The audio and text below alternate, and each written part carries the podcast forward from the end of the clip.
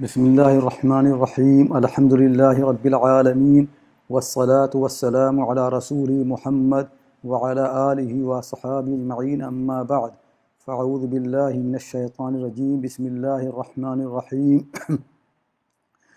يا أيها الناس اتقوا ربكم الذي خلقكم من نفس واحدة وخلق منها زوجها وبث منهما رجالا كثيرا ونساء وقال تعالى وإذا الموءودة سئلت بأي ذنب قتلت وقال النبي صلى الله عليه وسلم النساء شقائق الرجال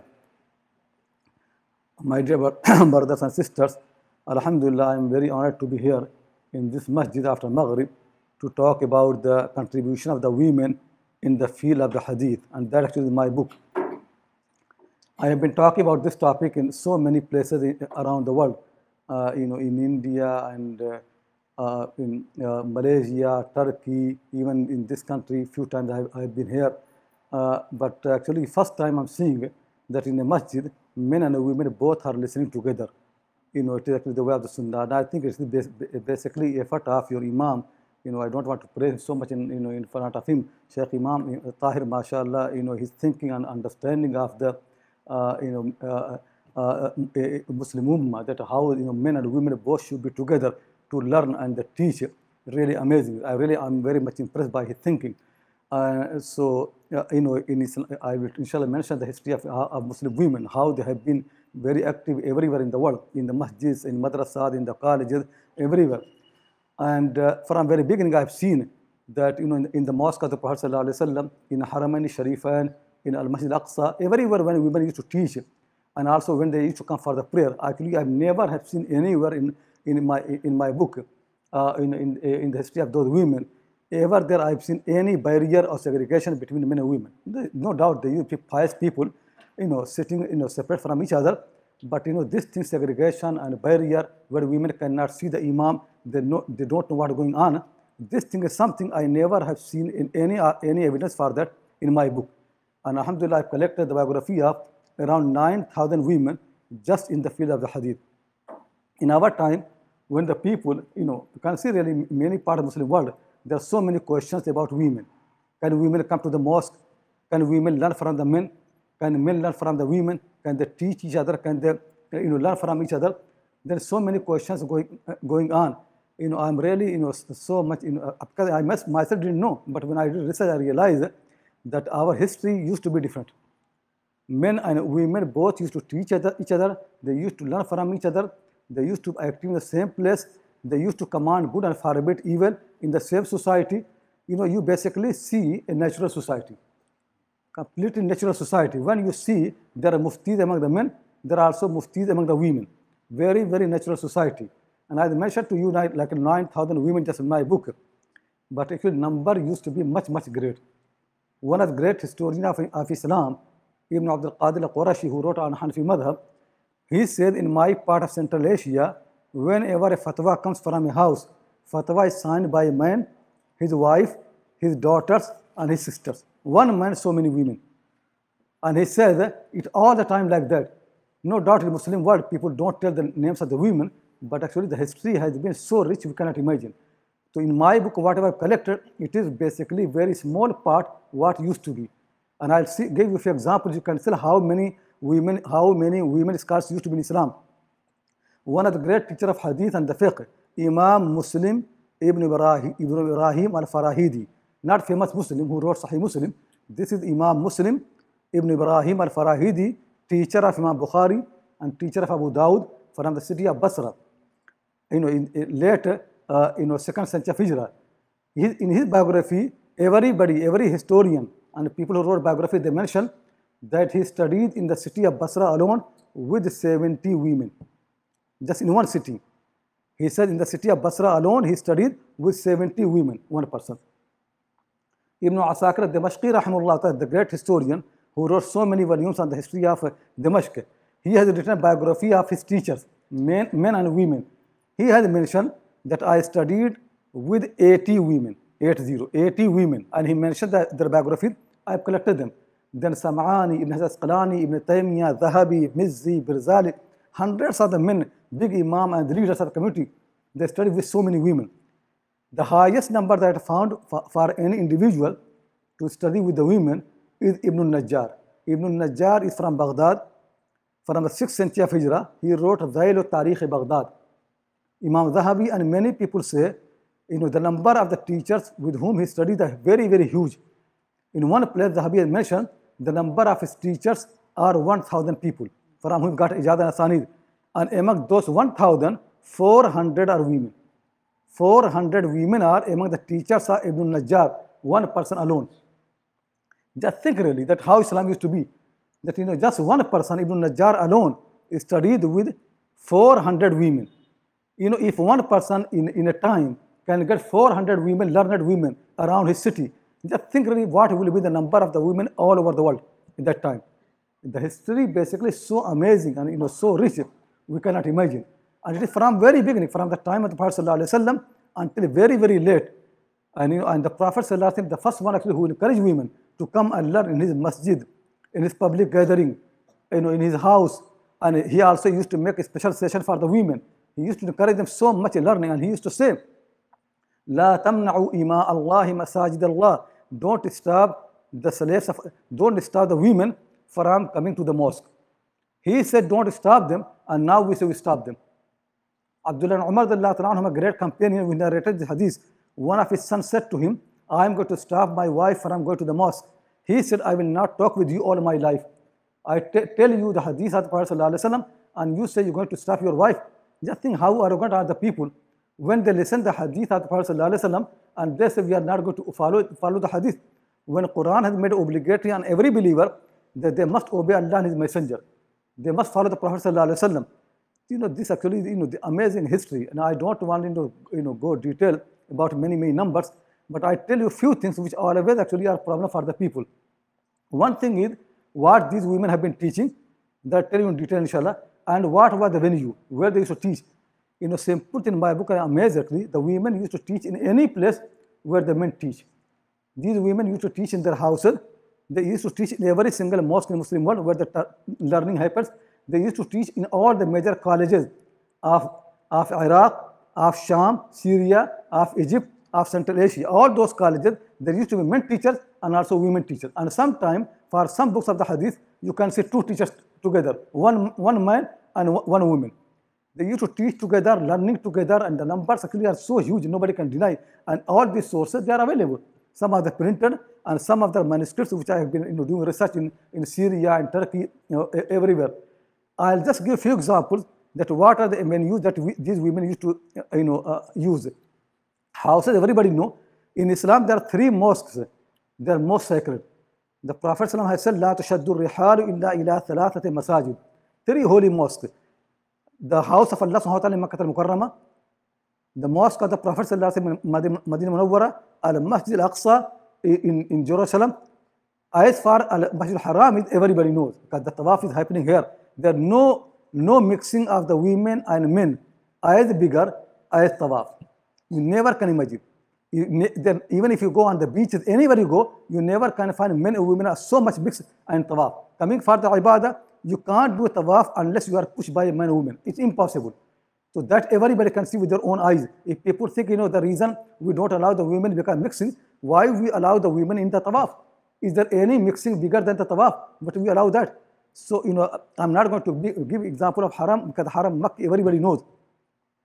I'm coming to Al-Masjid Al-Aqsa and then it's Masjid of the In Masjid Al-Aqsa, because that is the earliest time we have seen actually the women are teaching there.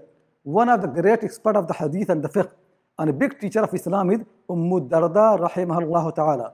Umm Darda, she is the wife of Abu Darda and there used to be two Umm Darda. One is Sahabiya, she died earlier, and one is Tabi'iyya Umm Darda rahimahullah ta'ala. Umm Darda, she used to teach six months in Damascus in the Jami' Banu Umayyah, in the Grand Mosque Banu Umayyah, she used to teach there six months. And six months she used to teach in Al Masjid Al Aqsa in Jerusalem. Six months here, six months there. And when she used to teach, among the people who are, you know, most people who attend her class are men. And you can see their hadith in Bukhari, Muslim, Abu Dawud, Tirmidhi, Nasai, Majah. In all these books, men are narrating from who? From Umm Darda. Those men, they have no relation with her by blood, but they attend her class, they learn from her, and then narrate hadith on her behalf. And she was very, very active in teaching and also training people for piety. In her house, her students, men and women both, used to get together late night and praying long, long prayers. So, you know, she was well known. Among the people who attended her class is the great Umayyad Caliph, Abdul Malik ibn Marwan, rahimahullah ta'ala. You know, before Abdul Malik Marwan, Muslims did not have their own, uh, you know, currency, their own, you know, I can say dinar dirham. First person who made Islamic dinar dirham is Abdul Malik Marwan. His empire was huge, from nearly Spain to India. Such a huge empire, very, very, very you know, you can see really his, uh, you know, great king of Islam, Abdul Malik Marwan. He used to attend the class of Mudarda in the mosque of Damascus, in mosque of Banu Umayyah. He used to attend the class every day. You will think Abdul Malik Marwan maybe not learned, so he's attending the class. No, he was a learned person. Still, he used to attend the class of Mudarda, rahimahullah ta'ala. And I tell you one example how learned he was. He studied hadith and the fiqh in the city of the Prophet with great Imam of Medina, Sa'id ibn Musayyab, rahimahullah ta'ala. And he became so much known for the piety, uh, Abdul Malik Marwan, and for the knowledge, that when the last mufti of the city of Medina, Abdullah ibn Umar anhuma, was dying, people came to Abdullah ibn Umar anhuma and said to him, Ya ma'ashra shiyakh Quraysh, yushiku an tafnadu, faman nas'alu ba'dakum. O old people of Quraysh, soon you're going to perish, soon you're going to die. After your death, who are you going to ask? So he said, Inna li Marwan ibnan faqihan fasaluhu. Marwan has got a Jewish son, ask him. Abdul Malik Marwan. Abdul Malik Marwan used to attend the class of Umm Darda rahimahullah ta'ala in the, in the mosque of Banu Umayyah. And at the end of the class, he's a big man, he's Khalifa. He could ask anybody to look after Umm Darda. But he used to take Umm Darda with his own hand, holding her hand, and she used to lean on him. He used to take her to the musalla, to the rows of the women, because he's Amir al-Mu'minin, so he has to lead the prayer. He to lead her, lead her to the uh, to the rows of the women, and then he used to go and pray. Just think really how much respect there is for these women. Khalifa himself is serving and helping his teacher, female teacher. He could ask any slave, but no, he's doing himself. This really how you know the, the knowledge was, was in that time. And you know, no doubt, Umm Darda, rahimallahu ta'ala, amazing women. So this example, and then she used to teach six months in Al-Masjid Al-Aqsa. And all the people are coming and learning, and there's so many stories for, from her, her students, how they learn from her, from her, rahimallahu ta'ala. And she also used to command good and forbid the evil. I'll mention a story from, you know, of a woman who used to teach in the mosque of the Prophet sallallahu teaching there. You know, I mentioned this in Azaytuna college as well, this story. There's a lady, her name is uh, Fatima bint Ibrahim al-Batayihiyya. She died in the year 711. You know, one of the great muhaddith of his time, Abu Abdullah al-Hussein ibn Mubarak al-Zabidi, he came in the year 630 from Baghdad to Damascus. And he taught Sahih Bukhari twice in, in, in Damascus. One, once in Jami' al-Muzaffar in Qasiyun, and second time Jami' ibn Umayyah, twice. And many, many men and women, they learned Sahih Bukhari from him and their names are registered at the end of the Sahih Bukhari. When he died, then his students, they became the most famous people in teaching Sahih Bukhari. Among them are many, many women. Some men, inshallah, if I have time, I will mention, inshallah. One of the um, um, Fatima, Fatima al-Batayahiyya. She used to teach Sahih Bukhari in Damascus. And among the people who study with her Sahih Bukhari is Imam Zahabi. People say in the city of Damascus, in that period, there are four leading muhaddithin. Ibn Taymiyyah, Abu al-Hajjaj al-Mizzi, al-Birzali, and Imam Zahabi. And Imam Zahabi not only muhaddith, expert of the Rijal, and great historian of Islam. Imam Zahabi is among the people who studied with Fatima al-Batayahiyya, Sahih Bukhari, and other books of the Hadith. Among the, her students also is Imam Subki, the one who, who wrote great book of Islam, Tabaqat al-Shafi'iyya al-Kubra. When Fatima al-Batayahiyya went for Hajj, so people uh, who could not meet her in Damascus, it was good time for them to study with her in Haramain Sharifain. She came to Madinah Munawwara and the judges and fuqaha and the learned people of, of Medina, they requested her if she can teach Sahih Bukhari and other books of the Hadith in the mosque of the Prophet ﷺ. And among the people who attended her class is Imam Abu Abdullah ibn Rushayd as-Sabti rahimahullah ta'ala, who came all the way from Sabta in Morocco to Medina Munawwara. And he has written his own account that I came to the mosque of the Prophet ﷺ and Fatima al-Batayahiyya, she was teaching hadith in the best place possible in the mosque. Ask anybody, everybody left to be next to the grave of the Prophet ﷺ. When she was teaching hadith in the mosque of the Prophet ﷺ, she was teaching, sitting next to the grave of the Prophet. wasallam. Just think really, how much respect there is for a woman. Can I go and teach there? I cannot do that. This lady, she has got this place to teach, teach Sahih Bukhari and other books of the Hadith next to the grave of uh, the Prophet wasallam. And then he said, not opposite the, the feet of the Prophet wasallam, rather opposite of the head of the Prophet wasallam. And sometimes when she is tired, she used to lean on the wall of the grave. And at the end of the class, she would write certificate ijaza for every single person who attended the class with her own hand. Just think now people think that women cannot attend, come to the mosque. Here is a lady, she's teaching in the mosque of the Prophet Wasallam so early. There was no feminist movement. There was no influence of the West. It is purely Islamic history, pure Islamic period, 711, which basically will be like uh, 14th, or 14th or 15th century of Christian era. There was no Renaissance, nothing. Nothing was happening in Europe. That is the time when she is teaching next to the grave of the Prophet Wasallam, and people who are learning from her, they are great fuqaha, jurists, and imams, and leading people, and they have no problem with learning from her. And actually, this thing continued in Islam throughout the centuries. I'll mention one of the great muhadditha of Sham, Aisha bint Ibn Abdul Hadi. She died in the year 812. 812, Aisha bint Ibn Abdul Hadi, great person of Islam. She was the, she used to have the last highest isnad for Sahih Bukhari in the whole world. She was appointed to teach in the Grand Mosque Banu Umayyah, Tahta Qubbatin Nasr. People who know Jami Banu there is a place which is underneath Qubbatul Nasr. That is the place where the highest teacher of the hadith is to sit and teach. teach. And for the Sahih Bukhari, they used to see in the whole country who is the best teacher for Sahih Bukhari. They would select that teacher and he will be appointed, get salary, and will teach underneath of Qubbatul Nasr. Among the women, only we have got one lady who has been appointed to teach under Qubbatul Nasr, and that is Aisha bint Ibn Abdul Hadi. She used to teach in Jami Banu Umayyah, the greatest mosque of Syria, under Qubbatul Nasr to teach Sahih Bukhari and other books of the Hadith, not only for women, for men and women equally. And she used to get salary every month. And rulers don't, don't pay unless they have to pay. It means that, you know they have no other choice except her. And she was so popular, the great expert of the Hadith from Syria and from Egypt, they came to her and learned from her. In that period, the two greatest experts of the Hadith, one everybody knows, Ibn Hajar al-Asqalani, the one who wrote Fathul Bari, the best commentary on Sahih Bukhari. Ibn Hajar al-Asqalani came from Egypt and studied with Aisha bint Ibn Abdul Hadi. Equal to him in Syria was Ibn Nasr al-Din al-Damashqi. These are the two top muhaddithin. Both are students of Aisha bint Ibn Abdul Hadi.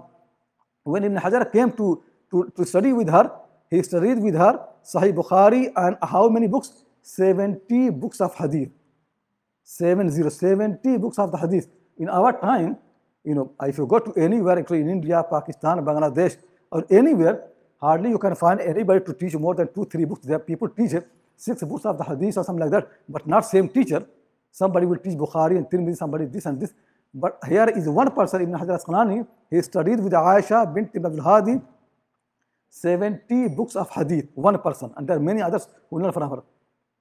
Aisha bint Abdul Hadi, amazing person, really, amazing, amazing person. I want, I'll mention just one quality of her and then move to other examples. Her one thing is that she is the woman who made the isnad of Sahih Bukhari in the whole world the highest possible. What we mean by that is, if somebody narrates a hadith and between him and the Prophet there are five people.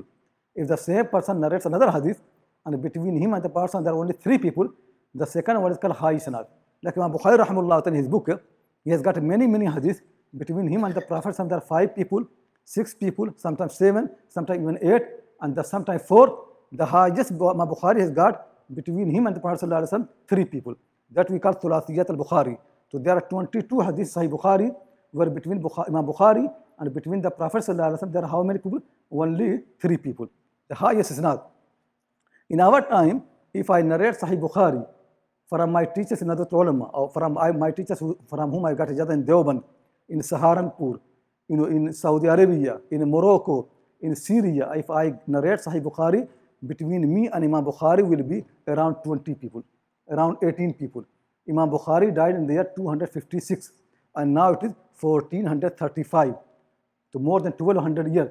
So it's normal to have 20 people between me and him. But through Aisha bint Abdul Hadi, we have got a sanad where between me and I and Imam Bukhari only 14 people. More than 1200 years, only 14 people because of Aisha bint Ibn al-Hadi. You never, never can find any sanad higher than that. And actually you can count, you know, I narrate the whole Sahih Bukhari from Muhammad ibn Abdul Razzaq al-Khatib, who narrates from Abu Nasr al-Khatib. And Abu Nasr narrates from Abdullah al-Talli al-Shami. And Abdullah al-Talli al-Shami narrates from Abdul Ghani al-Nabulusi. And al-Nabulusi narrates from Najmuddin Muhammad al-Ghazi. Najmuddin from Badruddin Muhammad al-Ghazi. And Badruddin narrates from Abu al-Fath al-Mizzi al-Iskandari. And he narrates from Aisha bint Ibn Abdul Hadi. And she narrates from Abu al-Abbas Ahmad ibn Abi Talib al-Hajjar. And Hajjar narrates from Abu Abdullah al-Husayn ibn al-Mubarak al-Zabidi. And Zabidi narrates from Abu, Abu al-Waqt Abdul Awwal ibn Isa al-Harawi al-Sijzi. And Sijzi narrates from his teacher Abu al-Hasan al-Dawudi. And Dawudi narrates from al-Sarakhsi. And Sarakhsi narrates from Abu Abdullah Muhammad ibn Yusuf ibn Matar al-Firabri, the last person who narrated Sahih Bukhari from Bukhari. And he narrates from Imam Bukhari. The meaning is all those hadith Sahih Bukhari were between Imam Bukhari and the Prophet and only three people. Between me and between the Prophet have become how many people? Just 18 people. You never can imagine any isnad higher than that. If she had not been there, we would not have something like that. These women, how much favor they have done, we cannot imagine. And since I, mentioned Sahih Bukhari, I mentioned one more thing about the women. All the people of the hadith, agree.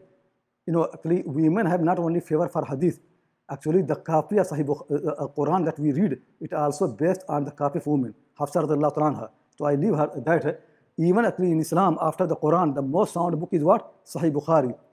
All the people of the hadith agree. The most sound copy of Sahih Bukhari is the copy of a woman. Her name is Karima bint Ahmad ibn Hatim al-Marwaziyya. She died in the year 463. A woman from Central Asia traveling with her father to Damascus and to other parts of the world, then settled in Makkah al-Mukarramah.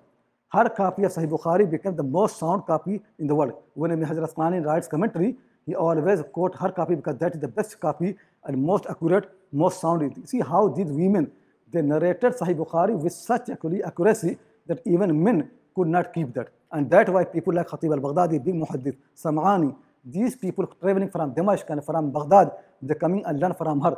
And Sam'ani said, no man has seen any anyone better than Karima al-Marwaziyya. Sometimes he says, have I seen someone like Karima al-Marwaziyya? And he used to call her al-Hafidha, the great expert of the hadith, Karima al-Marwaziyya. Why her copy becomes so important? Karima al-Marwaziyya way was because in Islam, you know, bookshops were everywhere. If you want to study Sahih Bukhari, you can buy copy from anywhere and, and read. Karima al-Marwaziyya never allowed her students to buy a book from shops and study with them. No, she never had any trust in, in bookshops. Her condition was if you want to learn from her, you have to make copy from her own copy. And now you make copy from her own copy many, many days.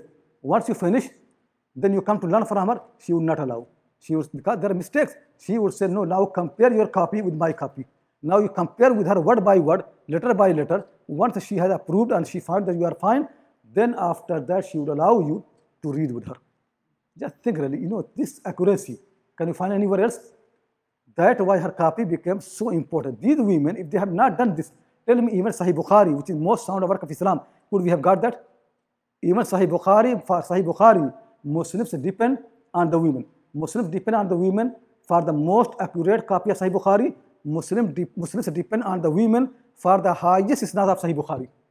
If you want to have a highest isnad Sahih Bukhari, through a woman. If you want to have most accurate is, uh, copy of Sahih Bukhari, a woman. And then these women are not only teaching Sahih Bukhari, Muslim, Abu Dawud, Tirmidhi, Nasai, Majah. They are teaching those works of hadith which now have become rare. And they are only alive because of this. Because hadith has got thousands of the books. Among the, among the important works of hadith also is known Ma'ajim al-Tabarani. Imam Tabarani, who was born in the year 260 and died in the year 360. He wrote many, many things. Eh, among them are three Ma'ajim. Al-Mu'jam al-Saghir, two volumes.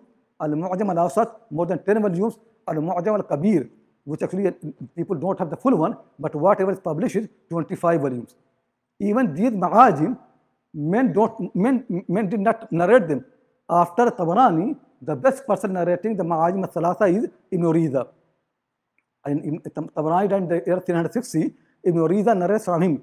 After Ibn Riza, this, work in the world only was kept alive because of a woman. Her name is Fatima al Juzdaniya.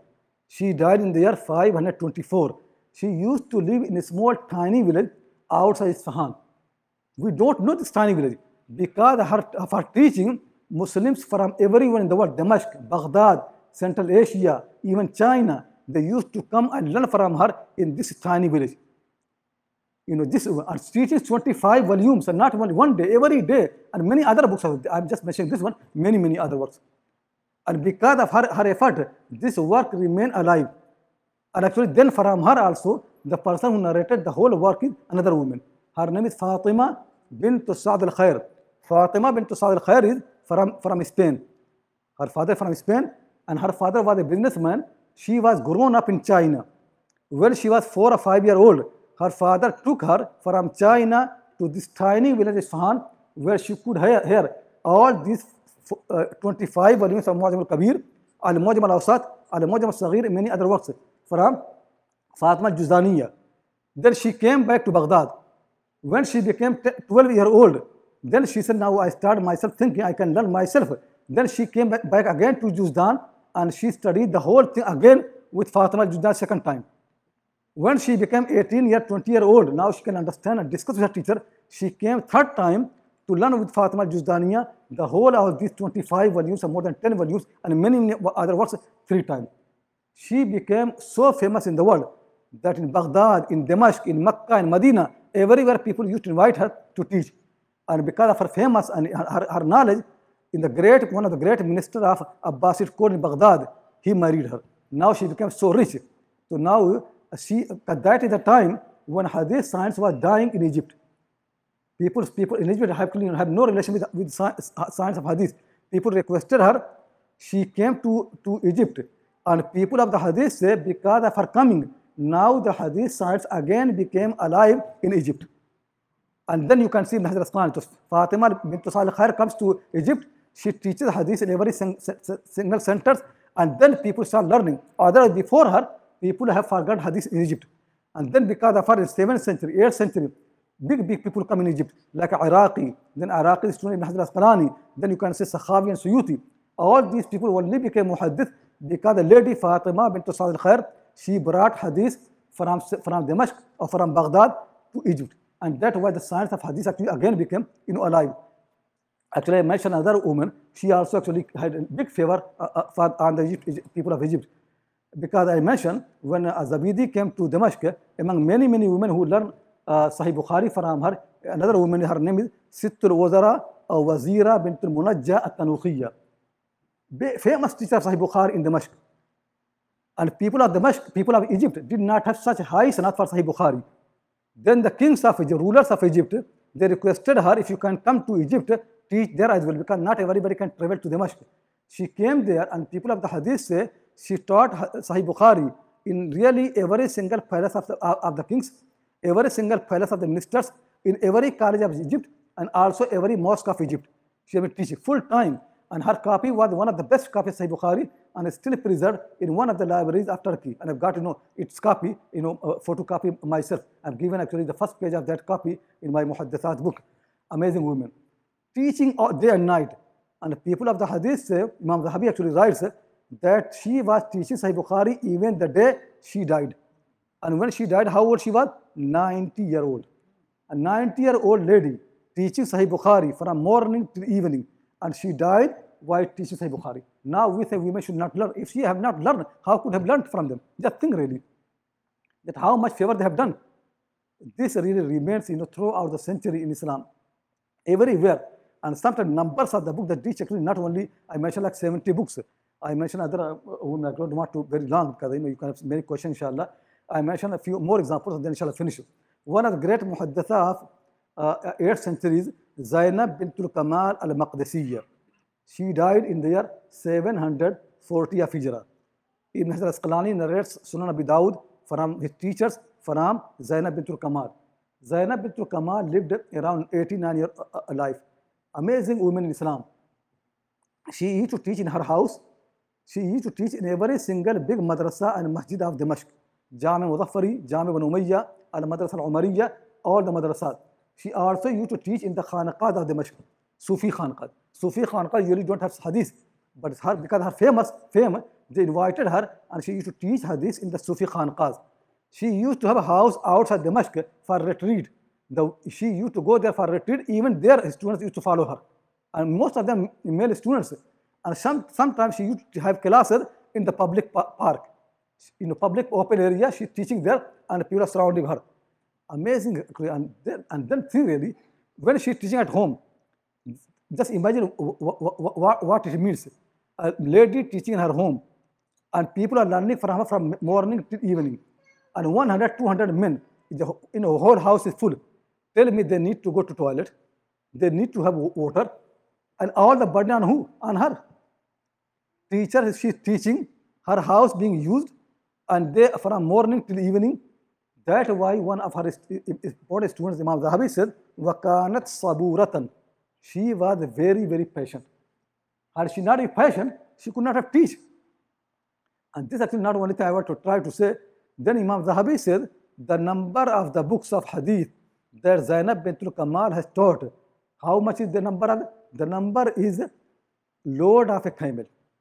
The number of the books of the hadith that Zainab bintul Kamal has been teaching is a load of a camel. Then I went in the sources to find out the name of those books that she has been teaching. It actually, the number I got more than 400 titles. More than 400 titles of the hadith, books of hadith, she has been teaching. And the numbers of the students will be amazing because you know one tradition have in Islam is that at the end of the class, they would write the name of the teacher, the name of venue where the teaching happening, the date, the books of the hadith being taught, and also all the people who attended the class. It all the, at the end of the amazing thing that actually these records are amazing. You know, one of the famous record of uh, Sama'at is Sunan al-Bayhaqi al-Kubra, Bayhaqi al-Kubra. If you re- read the Sama, there also they write down so and so attended the class, but from this hadith to this hadith, he was sleeping. Even that is there. Now, if you teach that hadith, people will know you are sleeping there. From this hadith, there was this lady with her child. From this hadith to this hadith, her child started crying, and she left her, took her outside to, you know, to, to make her to be quiet. She missed from this hadith to this hadith. Every single detail of the Sama is mentioned. Those are the documents actually helped me to find out the numbers of the people attending the class. In some classes of the Zainab bint Kamal, I counted the number. There are more than 400 students in the class. No speaker, nothing. She is teaching herself. More than 400 people. And most of them are who? Men. 300, more than 300 men and maybe around 100 women that teach. You know, when people say that men cannot learn from the women, women cannot learn from, you know, just sincerely. You know, I don't have one example. I have 9,000 9,000 women. 9,000 women in my book. This actually case everywhere and nobody questions. Nobody actually have any problem with, with this all, all the things. They actually record that and people are recording the whole thing, they're muhaddithin. They're pious people. They're expert of the hadith. Ibn Taymiyyah, people like that. One of them, lady of Ibn Taymiyyah's time, time is, her name is Fatima bint al-Abbas al-Baghdadiyya she used to come and study with Ibn Taymiyyah. Ibn Taymiyyah is an amazing person, you know, you can see really his knowledge, in his mind. You know, when he was in Egypt, he himself wrote.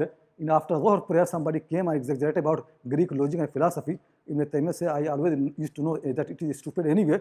So I started writing a refutation of the whole Greek logic between Dhuhr and Asr prayer. And then he added something later, on. Ar-Radd al an amazing work of Ibn Taymiyyah. He wrote between Dhuhr and Asr prayer. This Ibn Taymiyyah, who does not need a library, he said, when, when Fatima bint Abbas al-Baghdadiyya comes to learn from me, I prepare for her. She's so her questions are so amazing, he prepares for her. She to come. And Fatima bint Abbas al-Baghdadiyya, you know, she used to give sermon in the Jami of Damascus from where? From the minbar, from the pulpit. From the minbar, she used to give sermon. I don't say that she was leading prayer, but she used to give speeches from the minbar of the, of the masjid, and the people used to attend the, her sermons. And then one of her students, Ibn Kathir, who is a great historian, Ibn Kathir said that this lady woman, Fatima bint Abbas al-Baghdadiyya, she did so much reform in Damascus and also in Egypt that men are unable to do.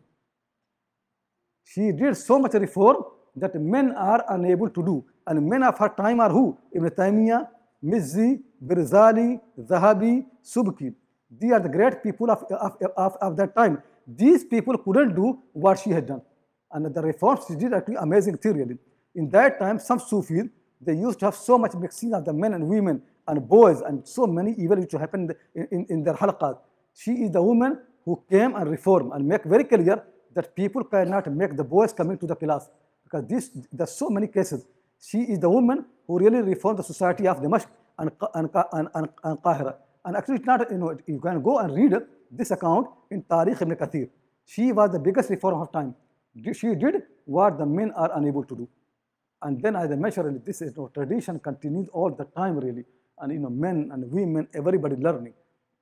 You know, I'll give you, for example, how even actually the men used to learn from their wives. In our time, if people cannot imagine the wives can be more learned than them, and she can teach. You know, one of my friends in, in, in, in, in England, he asked me if I can find a wife for her, for him. I asked, what is the condition? He said, my condition is, you know, at least, uh, you know, my wife should, should not be more learned than me. I said, why? If she is more learned, you can learn from her. He said, no, because then I feel inferior to her. You know, the thing really this. You know, in Islam, it's not like that case. People, when their wives used to be more learned, they should learn from them. There's no inferiority. In Hisham, you know, Hisham bin Urwa was Ibn Zubair, great muhaddis tabi, teacher of Abu Hanifa and Malik. He, he's, everybody narrates hadith from him. His hadith are Muatta, Bukhari, Muslim, everywhere. But he himself is student of who? His own wife, Fatima bint Mundir. So many hadiths narrated from her. And it mentioned in Bukhari everywhere. You can see, you know, Hisham and Fatima, Hisham and Fatima, so many hadiths. So I'll mention two stories that how men used to learn from their wives. One story is of the great Imam of, of, of Medina, Imam Sa'id ibn Musayyib rahimahullah ta'ala. According to many people, Imam Shafi and many people, he is the best among all the tabi'een. Died in the year 94. Sa'id Musayyib had his daughter, very learned. And Abdul Malik Marwan wanted his, his sons, who were princes, who became later on Khulafa, in Walid ibn Abdul Malik and Sulaiman and Hisham and Yazid. He wanted them to get married with Fatima, daughter of uh, uh. But Sa'id refused to marry his daughter to any king or prince. One of the students of Sa'id Musayyib said, I disappeared from the class for a few days and I came. So Said asked me, where have you been? So I said, my, my, my wife died and I was busy with her funeral. So that I couldn't come to the class. Said said to me, do you want to marry? I said, yeah, I want to marry, but who's going to marry with me? I'm so, so poor. So Said said, no, I'm going to marry my daughter to you. Said, I could not believe because Said's daughter had been proposed you know, by, by the kings and ministers and now he asking me. And then he immediately brought his daughter and married with me. And I came to my house, I was fasting. And time of Maghrib came, I was about to break the fast with dry bread. I didn't have anything in my house, just dry bread. When I was about to, you know, break the fast, then somebody knocked the door. I asked who? Says Sa'id. My mind went to every Sayyid in Medina other than Sa'id Musayyib. Because Sa'id Musayyib never has been seen except in the mosque of the Prophet and his house. People say for 40, 40 years, Sayyid never missed even first takbir in the mosque of the Prophet. But when I opened the door, it was Sayyid holding the hand of his, his daughter and saying to me, I did not like you to spend your, your, your night without your wife. And then he pushed her inside, inside the house and she, out of shyness, she fell down. And then he left, Said left. But before I could help her to get up, I rushed in my house to hide my poverty. I did not want my wife to see that I'm breaking fast with dry bread. So I hid my bread so she could not see. And then I came and helped her and brought her inside the house. Now I'm in big trouble because everybody knows my wife has died. Nobody knows I got married because this was in the class. Now, if my neighbor see a lady in my house, it will be a big problem in Muslim society, pure Muslim society. Time what I can do? Then I climbed on the roof of my house and shouted very loudly, "Oh, people, I got married!" And then my mother, my mother, she run came from running from her house. She said, "Haram upon you if you touch your wife, unless I adorn her and beautify her, as the Quraysh do with the bride." Then for a few days, I was not allowed to touch my wife because my mother was beautifying her and all those things. Then after that, I was allowed to come near to her and spend night with her. In the morning, I had bath and put on my clothes and cloak to leave the house. She asked me, where are you going? I said, I'm going to learn from your father because he's my teacher. She said, take off your clothes and sit. And I took off my clothes and sat. And then she taught me, by Allah, I never have seen a teacher better than her. And then he said, I learned from her. And the last story I mentioned actually uh, Hanafi madhab because many many Hanafi people they you know they make you know so many questions about this thing. One of the great book in Hanafi madhab is Tuhfat al-Fuqaha by Alauddin Samarkandi. Alauddin Samarkandi's daughter Fatima Samarkandiya, she was great expert of the hadith and the fiqh and also she knew the whole Tuhfat al-Fuqaha by heart. You can memorize hadith is easy, Quran, but fiqh, but she knew. You know, Samarkandi has got a student, Kasani. Kasani came and learned from him. When Kasani finished his study, Kasani asked Alauddin Samarkandi if he can marry with his daughter. Samarkandi said, No, you can't marry my daughter. She's so learned, and you are not so learned. If you want to marry her, write a commentary on my book. If I can approve your commentary, then I can marry you. Then Kasani wrote a commentary on, on Tuhfat Fuqaha, and its name is Bada'i Sana'i.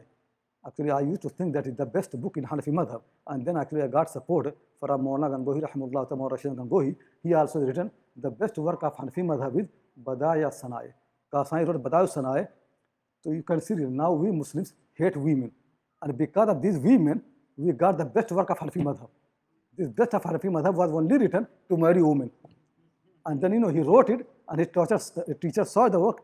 So, you know, he married his daughter with him. He said, yeah, your commentary is fine, I marry. The people of the, of the history say that wa tazawwaja bintahu.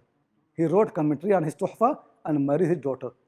And then after that, Kasani became famous, and the ruler of, of Halab, Aleppo, invited him to teach there in big madrasa of college of Halab. He came there with his wife and Fatima, and Fatima used to teach the women, and Fatima was very, very rich woman and very, uh, very generous. So in the month of Ramadan, she used to arrange iftar party for all the ulama and fuqaha of, of, Halab, free. They used to come and eat, eat with her. She was so learned that one of the students of, of, of, uh, of Kasani said, Ibn Adim al-Halabi, that Kasani used to teach in the, kala- in, in the college of Halab, uh, and sometimes used to discuss, you know, fiqh to discuss, to which to discuss with him. Sometimes Kasani would have no answer. So then he would ask, uh, ask okay, wait for a moment. He'd go and bring answer. Few times happened. Then we realize he goes to his wife and asks her, and then brings answer. The person who wrote the best work of Hanafi Madhab, his wife knew the fiqh more than him. That thing really. And this alhamdulillah, tradition continuously until very late. And I'll tell you a final story that how a lady, women actually, these women have been so keen for uh, you know, teaching. Actually, the people of the hadith say, men have lied so much in hadith, but is no single woman who ever has lied in any hadith. There are hundreds of the men fabricating hadith, lying in the hadith, no single woman.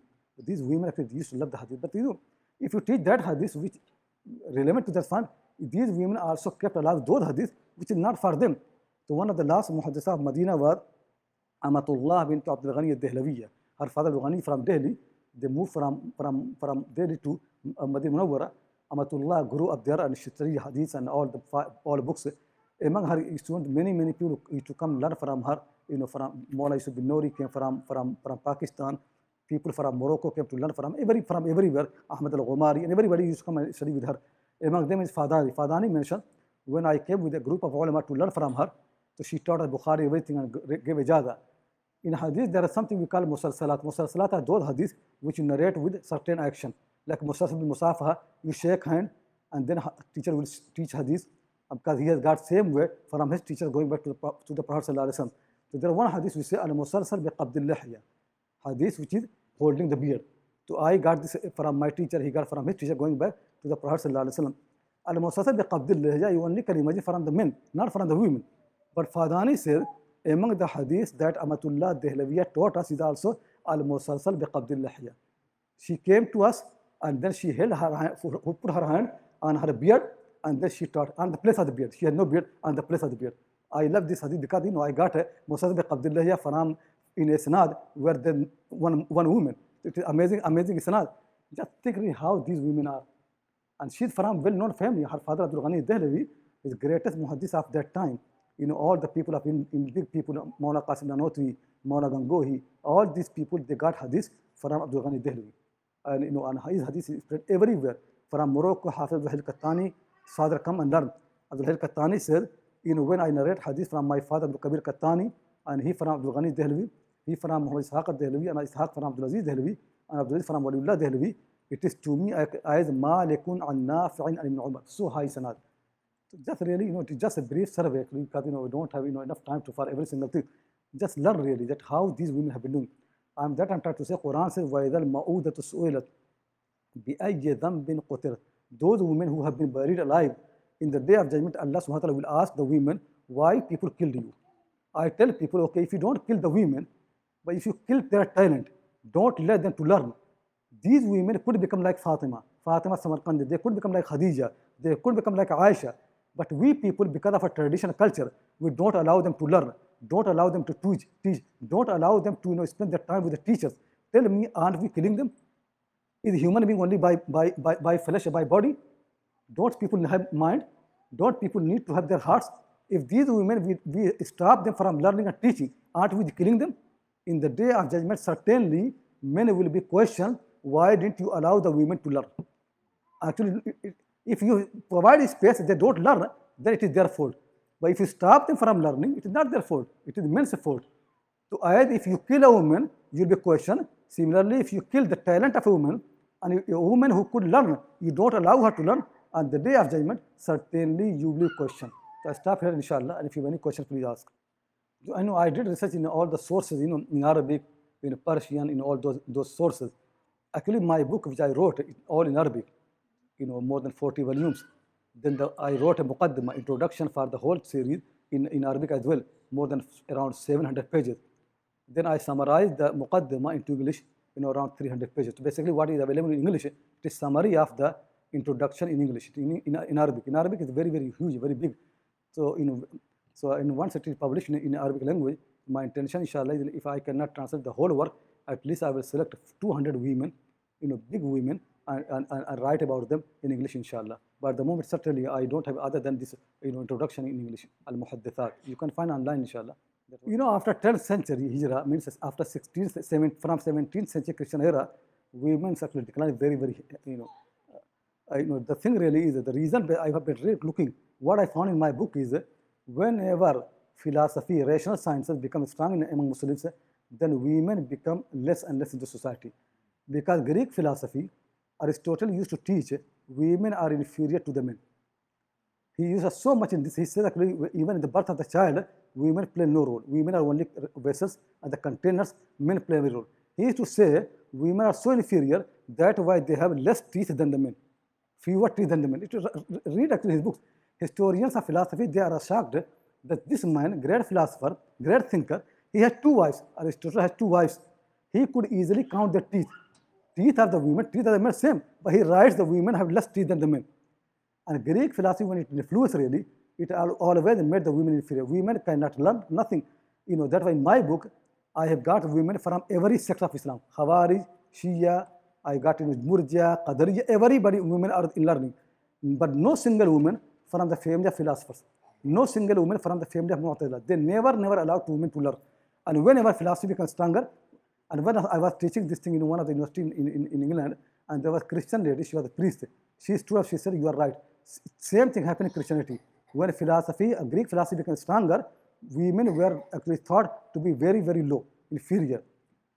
And what happened in later centuries, in madrasa curriculum, philosophy became very dominant. So somebody who becomes mufti, he also a philosopher. So they always think in mind that women are only meant to be in the kitchen, look after the family, cooking and all those things. They never thought women also can learn and teach. So that I, I found important. Whenever philosophy is stronger, then women become uh, pushed behind. And when hadith comes, uh, you know, you can see women, like in India, for a long time I have didn't have many women learners. But Waliullah Dehlavi, he in India, comes to Hijaz, studies hadith, comes back, again the women are learning hadith and the fiqh and discuss, even philosophy. Then once they start learning, they learn everything. They start learning. So whenever hadith comes, because the Prophet reminded people about the rights of the women, so they learn. But whenever philosophy becomes stronger, women are pushed behind because the philosophers used to believe women are inferior to the men. Yeah, you know, in Islam, no doubt men can say salam to the women, women can do say salam to the men, and they can answer back. But what Islam does not allow actually is eh, when the desire comes there. For example, if somebody, a man, says salam to a woman, and the purpose not salam, purpose is to make friendship and desire, that's very bad. So somebody asked Imam Malik, Imam Malik rahmullah ta'ala, can a man, man say salam to a woman? He said, yeah. Ammal mutajallatu falabas. As for the women who are older, no harm to say salam. وأما التي كلامها أشهى من العسل فلا. As for those women whose words are more sweet, sweeter than honey, they don't say salam. Meaning it, if your desire comes, they don't say salam. But if you are, you know, basically if you treat women as human being, then you can say salam. But if you treat, treat them as women, opposite gender, basically enjoyment, then certainly Islam does not want enjoyment. Islam wants when men and women they meet, meet in public, they meet, meet as a human being, as a slaves of Allah, not as male and female. you know, thing really, this is actually again misunderstanding. In my research, I never found anywhere in any public place, in the masjid or the madrasa, the school or college, any curtain, any hijab, any segregation between men and women. People don't understand what used to happen is that women have got two covering. One covering for the for the prayer and for home, from their from their head to their feet, except their palm, face and palms and the feet. When women are inside the house, they remain in that. When they leave the house, they put on jilbab and they are not allowed to apply any perfume in public. Not cover, covering the face never have been obligatory. So when a woman inside the house, Islam cannot obligate, make obligatory on the woman to put jilbab. Otherwise, punishment. She goes outside jilbab, inside the house jilbab. Inside the house, she will have no jilbab.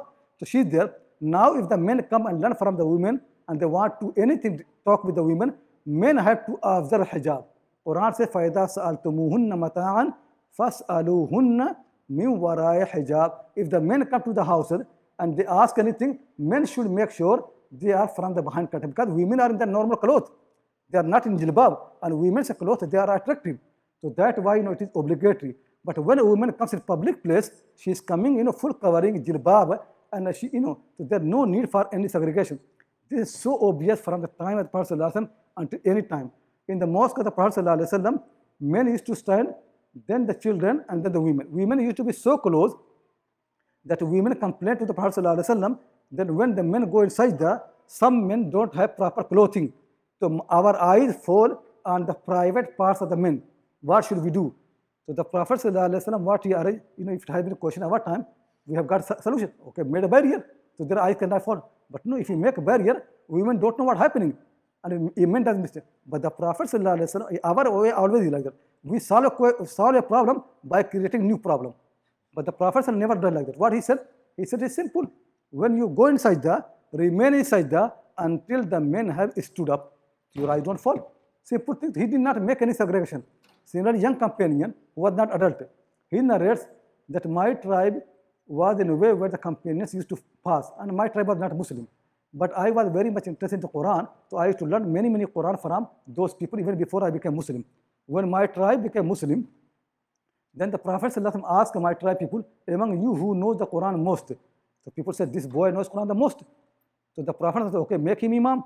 When he became Imam, he, you know, like you know, any poor family, you know, the Imam, but he doesn't have enough clothes. So when he goes inside the, you know, his part of the body, private part is to be uncovered. So he said, the women said to the tribe people, Waru anna awrata imamikum. Cover from us the private part of your Imam. Women are so close, even they can see the private part of the Imam, not, not followers, the Imam himself. So now you see again, they are natural people, they're normal society, they don't want to make it a problem. No, simple thing, since women's, uh, women's eye can fall on the men's, uh, on the Imam's private part, simple solution is cover Imam, not women. We people make a solution by making barrier. No, what they did, they bought you know, new clothes for him. The young, young boy, you know, from poor family, gets a new clothes, how happy will be? He said, after Islam, I never have been so happy as by having a new clothes. Simple thing, simple solution. When the problem happens, solve the problem. Not like our people. Actually, I'll tell you a story, which is an amazing story in the book, how, this, how they used to solve the problem. The story is, is part of in Sahih Bukhari and other books of the Hadith. Young companions come to the Prophet ﷺ and say, I was in my shop and I saw a young lady, young girl, and I kissed her. What should I do? The Prophet ﷺ turned his face like that. Then he came from this side, he turned his face like that. Then he came from this side. The Prophet did not answer him. Then the time came for the prayer, and the Prophet went for the prayer, and the man also went. After the after the prayer, the Prophet asked, "Where is the man who asked this question?" He said, "Here I am." The Prophet said, "Didn't you pray behind me?" He said, "Yeah, I pray behind you." So the Prophet said, "Don't you know? Inna hasanat yudhibna sayyat."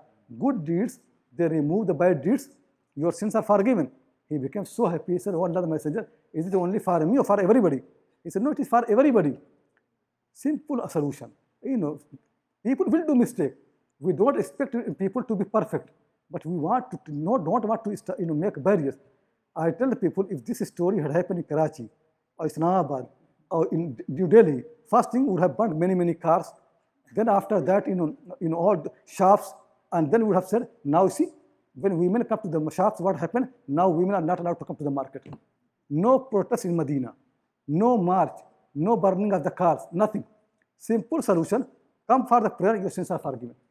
Can you find any solution better than that? Just think really how the Prophet is. We people really don't want to learn. That one of the great mujaddid of Islam, Ibn Jawzi rahimahullah ta'ala, he writes in his one of commentary of commentary of Sahih Bukhari, he says in our time, in the mosques, there is so much mixing between men and women. Sometimes evil happens.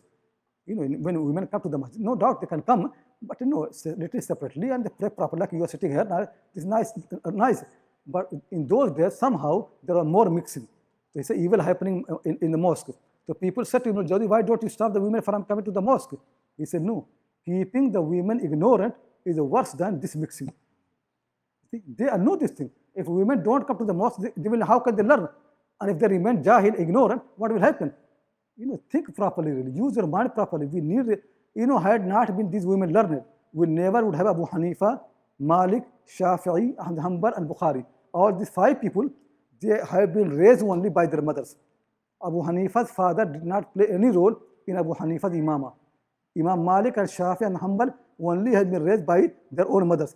Bukhari's father died. His mother is the one who looked after him and took him to, to Makkah al-Mukarramah and made him to learn hadith. All these five imams, Abu Hanifa, Malik, Shafi, Ahmad Hanbal and Bukhari, they only became learned because of their mothers, not because of their fathers.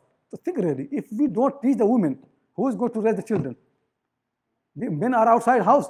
The women are the one who looks after them. If they cannot educate, they are not learning. How can they educate? Really, it is obligatory upon us to understand this thing properly. Now, yeah, now you can say really for, like I said, like last, last two, three hundred years, scholarship has become dying. But now, alhamdulillah, a revival coming again. And now Syria is in big trouble. But when I came to Syria, visit Syria in 2006, uh, really I was amazed. I met uh, my teacher, Sheikh Nuruddin Aitr, ta'ala, and under his supervision, there are many, many women, they are learning hadith. And there's more than 30 women, they were not only learn hadith, they learn the whole Sahih Bukhari by heart. You know, if you learn Quran by heart, it is easy. Quran has style. But Sahih Bukhari doesn't, doesn't have any style because the hadiths are not the words of Allah. Even they are not words of the Prophet, they are human words. And the Isnad chain of narration names, they have no context. These 30 women, they learn whole Sahih Bukhari by heart. Is there any man in the world who knows Sahih Bukhari by heart? 30 women know Sahih Bukhari by heart. We don't, we don't know any single man who knows Sahih Bukhari by heart. Then one of those lady, her name is Samar al-Asha, Seen Mimra Samar al-Asha. She wrote a book in two volumes. And the book's name is how it is teaching people how to memorize Sahih Bukhari. She wrote, she wrote two volumes to teach people how to memorize Sahih Bukhari. And the book has got introduction by Sheikh Abdul Fattah Ghudda, Awama, Nuruddin Aitr, many, many people. So two volume work how to memorize Sahih Bukhari. Even after that book, no man has been able to memorize Sahih Bukhari. She made easier, but still we don't know. You know, these are women learning, but, uh, but in Syria, so, so much trouble happening.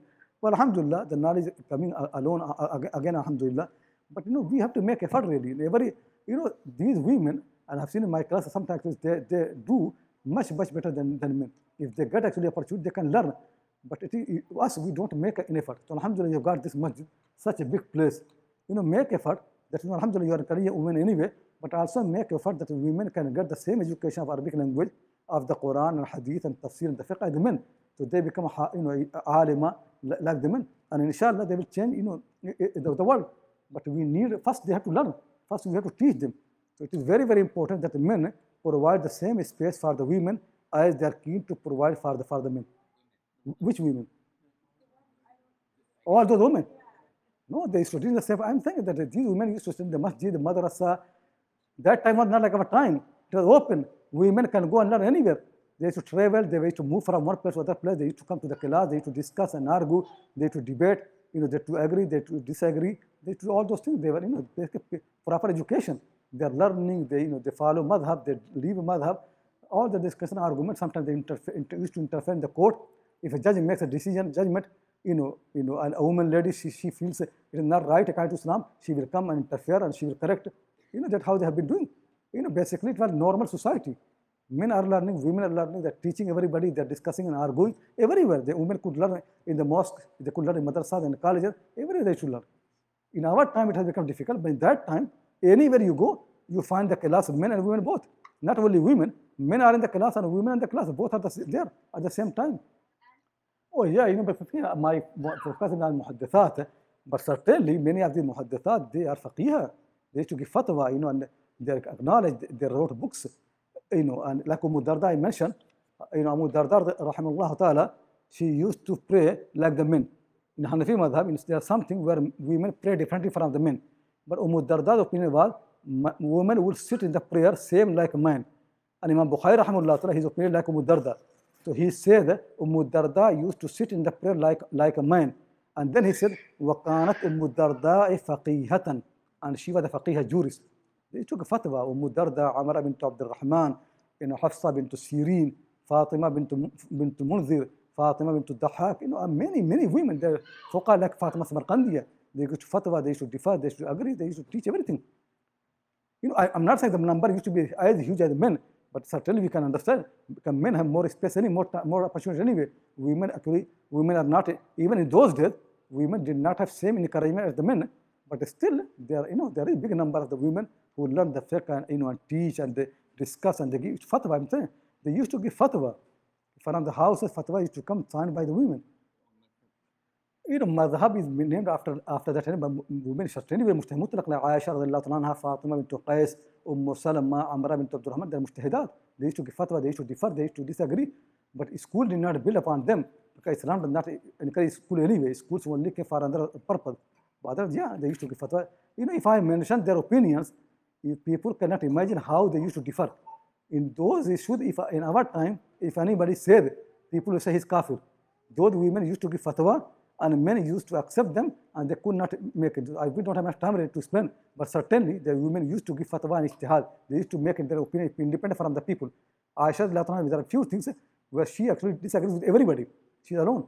Fatima, Fatima bint Qais, her fatwa in some things, they're completely different from all the men. Umar Khattab, everybody she differs. So they used to think, and, and the people used to respect them. Certainly they used to think. You know, as I mentioned to you, I, because, because my book I studied all the madahib, in all the madahib, actually what women need to cover is everything other than the face, other than the palm, and Hanafi madhab other than the feet. And when they go out, they put on a big a big chadar. Like, you know, you have Punjabi women, they have chadar, something like that. That's all they need. But not necessarily, you know, niqab is not, nobody has said, no Abu Hanifa, no Malik, no Shafi, no Ahmad Hanbal. What niqab actually people don't understand, niqab used to be Arab culture before Islam. Arab people, because of their climate, men used to also cover their face, and women also used to cover their face. If men, men cover the face, they're called litham. So men who cover their face, they're called mulathamun. And if women covers the face, she's called you know muntaqiba, or it's niqab. So niqab and nithab, they were Arab culture. When Islam came, the Prophet ﷺ did not interfere with the culture. If people want to have niqab, he didn't mind. But it is not that he encouraged. You know, there's a story when the Prophet got married to his wife Safiya. So she came and the Prophet made her to, to stay in one of the house of Ansar. So some wives of the Prophet they got somehow news, Safiya is so beautiful. So now they felt jealousy. So they want to know how beautiful she is. So they asked Aisha if you can go and see her. But Aisha doesn't want to go. If she goes, the Prophet will recognize her. That's why you have come. What she did, she put on niqab. And then she came to the house of Prophet when he was with wife Safiya. And other women also come to look Safiya.